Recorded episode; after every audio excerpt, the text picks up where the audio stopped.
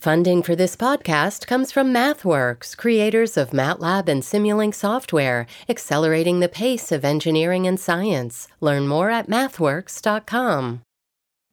This is Radio Boston. I'm Tiziana Dearing.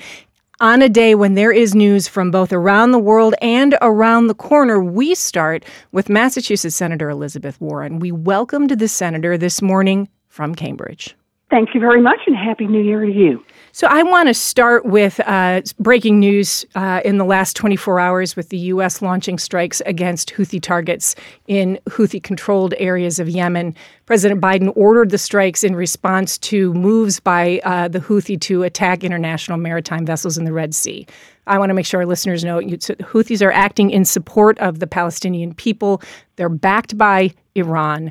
Uh, congressional leaders were briefed. They didn't give their approval. Do you support the move? Well, it, you have put it in the right context that the United States is acting defensively here along with our allies. Our ships are being attacked, our people are being attacked in international waters in a major shipping lane. Uh, so it is important uh, to be able to protect our people and to keep those shipping lanes open. But at the same time, I am very concerned about expanding war in the region. Congressional oversight is a critical part of any kind of military engagement like this. So we're going to get more briefings about what the facts are leading up to it and have more conversations with the White House about the next steps here. So, uh, if I were imagining a conversation between you and the White House, based on what I just heard from you, might I imagine you basically saying, listen, I get it, but don't do it again without getting our sign off?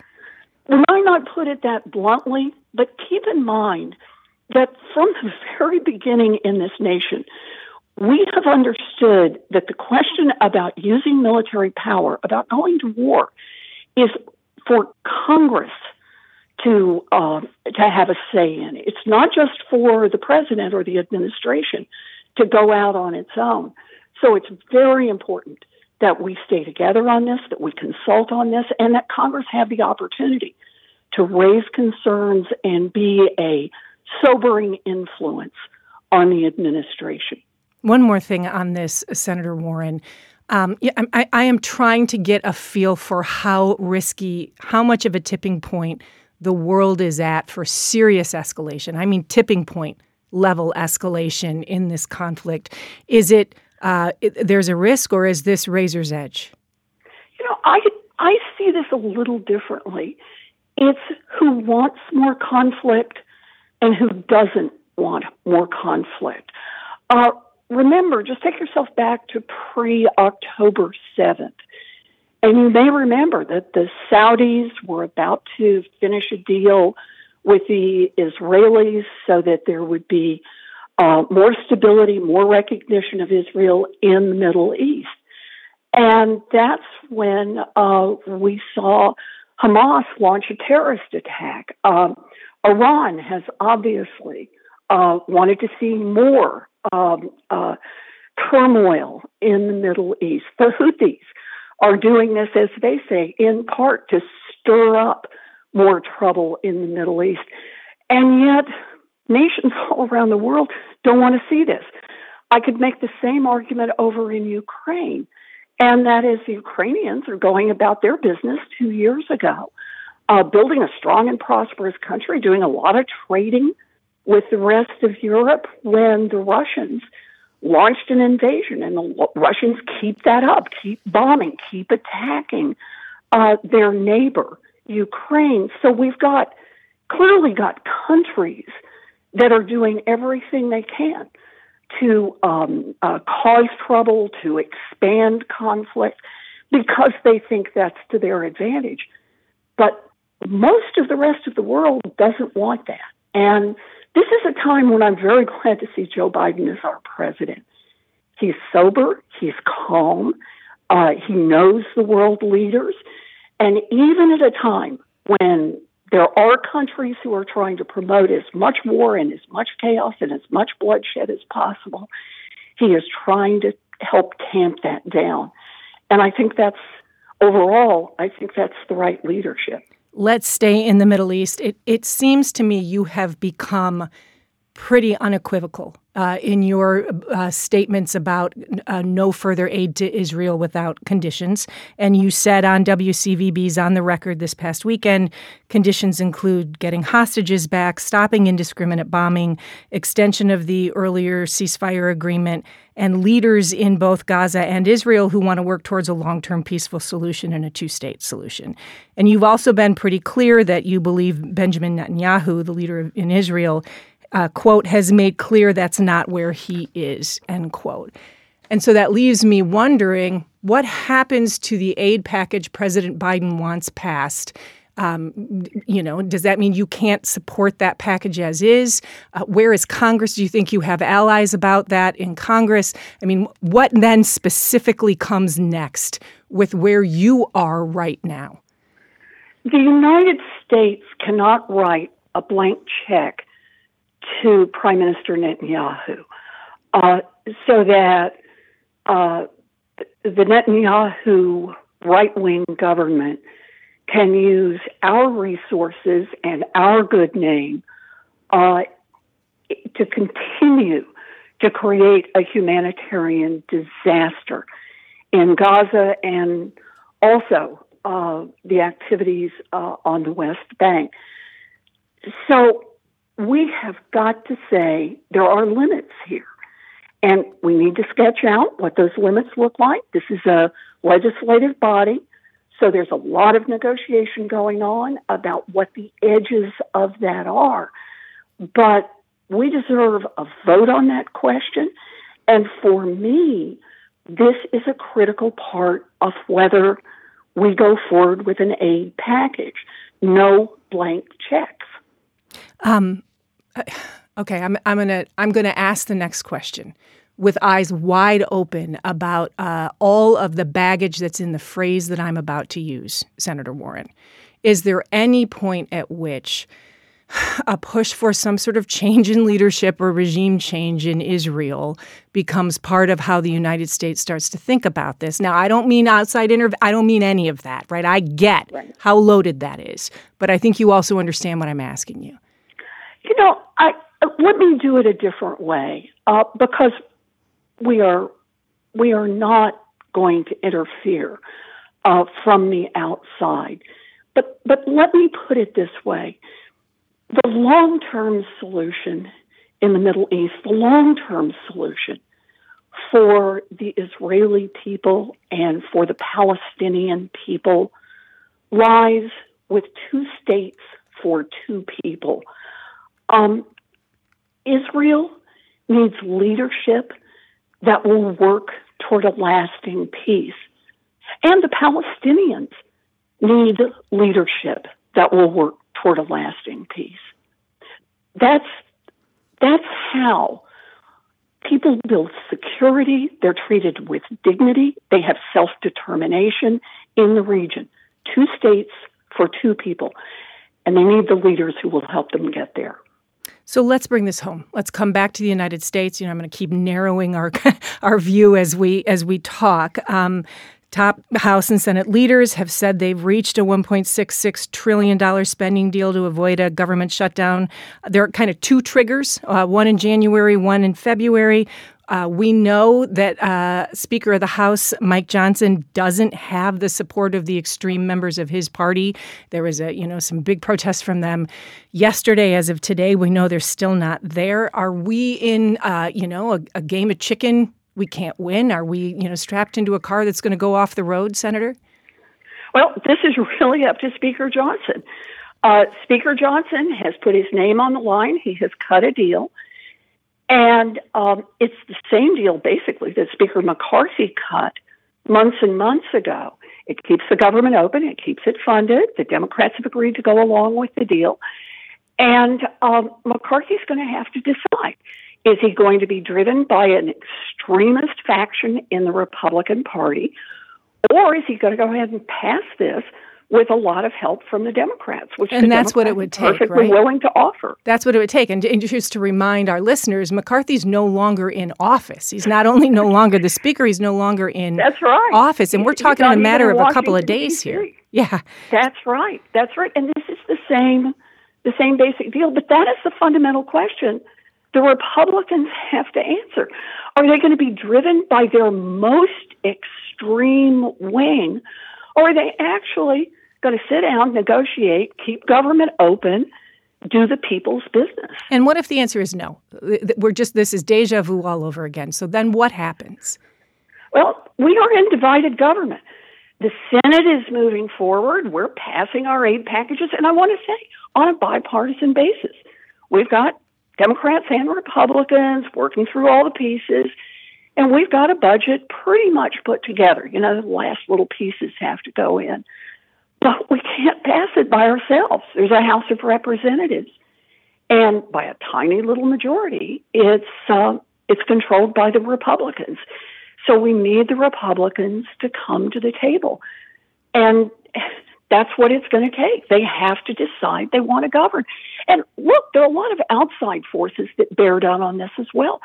Remember what Donald Trump said just this week that he hoped the United States would go into a recession. That is, people would be thrown out of work, lose their savings, that there would be economic turmoil in the country because he thinks it's going to help him get reelected come November of this year.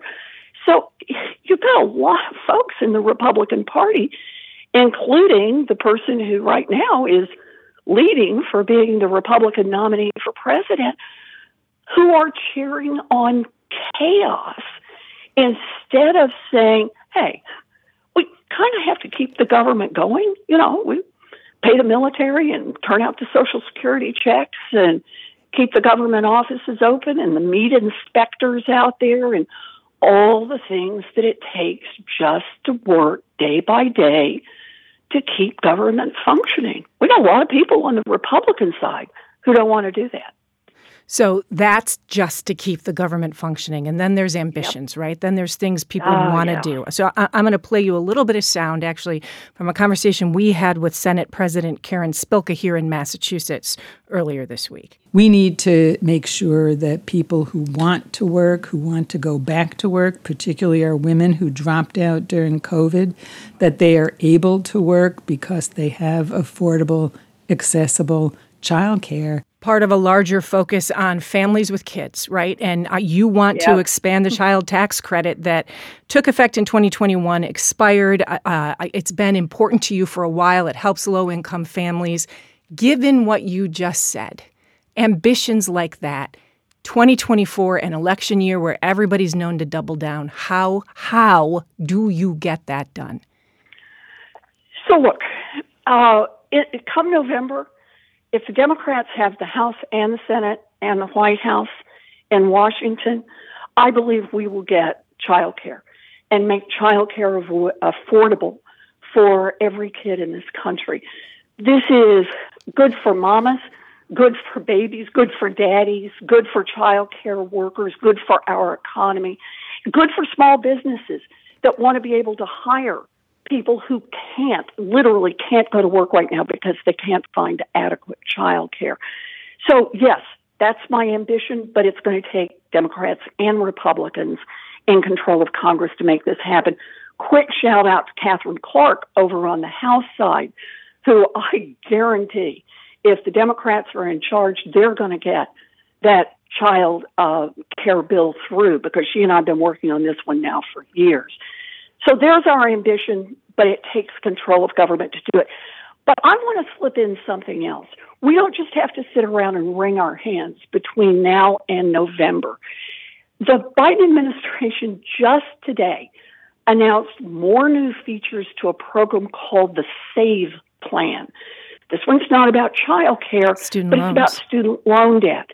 And they've expanded access to student loan debt cancellation and reduce the payments on student loans. It's a fabulous program that overall is a reminder of how the Biden administration is using every tool in the toolbox to keep helping working families, even when we can't get legislation through Congress. So anybody who's listening should go to studentaid.gov and take a look at the features of what's happening to student loan debt and how people are going to get a lot of relief, see their payments go down, see some of their debt canceled. We already know it's going to help another 120,000 people right here in Massachusetts. So I'm excited about the things we can do really by having somebody good in the White House and by by all of us looking at what tools are in the toolbox and urging the administration to use them. Time for two more questions. Do you have the time? Sure. Okay, so uh, let's stay with somebody good in the White House uh, because, um, you know, I'm sure you're aware, I know you're aware, there are moves in Massachusetts to take Donald Trump off the primary ballot here. Uh, uh last week, we spoke with Labor attorney Shannon Liss Riordan, also a former AG candidate here in the state, who is leading that push. Here she is. We are following Massachusetts law to enforce the United States Constitution, which has an amendment. The 14th Amendment, Section 3, specifically prohibits insurrectionists from serving in office. So we are taking the steps necessary to challenge Donald Trump's inclusion on the primary ballot on Super Tuesday.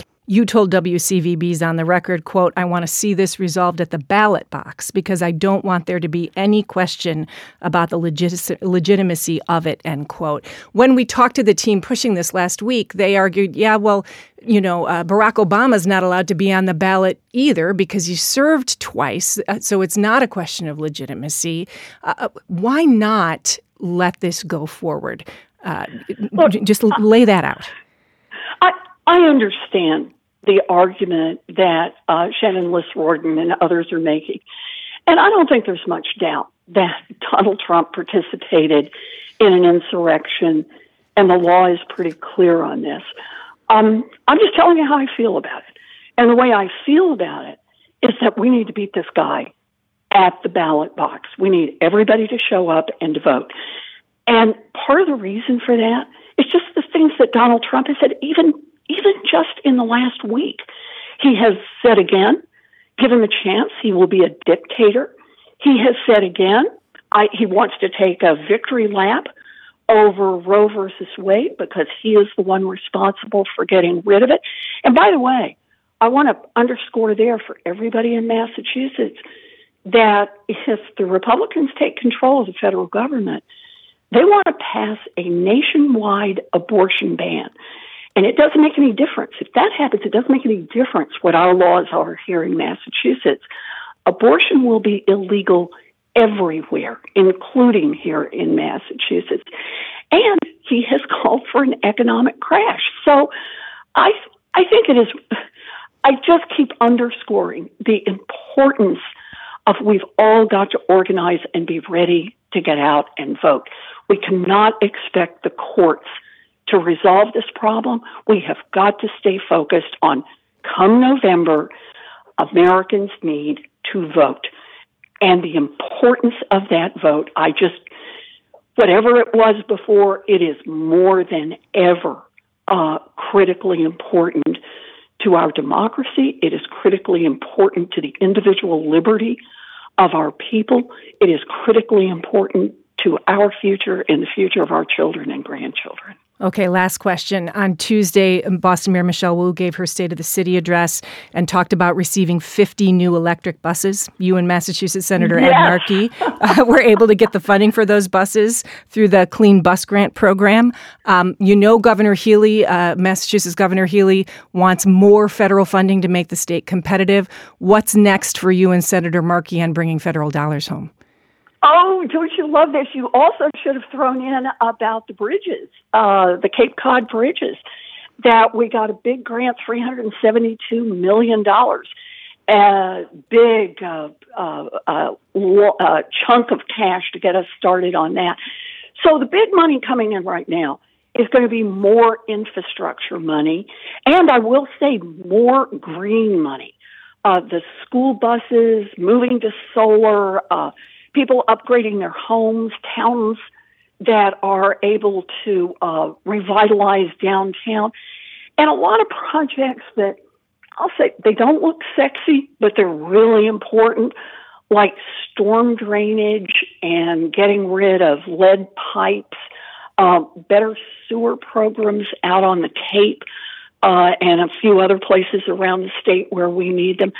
So there's a lot of money coming in, and I'm I'm really excited about this. Part of the reason this money is coming to Massachusetts is because our towns, led by really terrific mayors, and our governor have really said we are going to look for every grant. We're going to get every dollar we can here to Massachusetts to help make the investments to make this state and to make our towns and cities competitive going forward. So I'm I'm really excited about this. There's more money in the pipeline, more grant money in the pipeline. And when when we finish this interview, the next thing literally on my schedule is to call about a couple of grants that I'm hoping we're going to be able to get right here in Massachusetts. So I've got some more phone calls to make today. Senator Elizabeth Warren joined us this morning. Next, Anthony Brooks takes us to New Hampshire. You're listening to Radio Boston.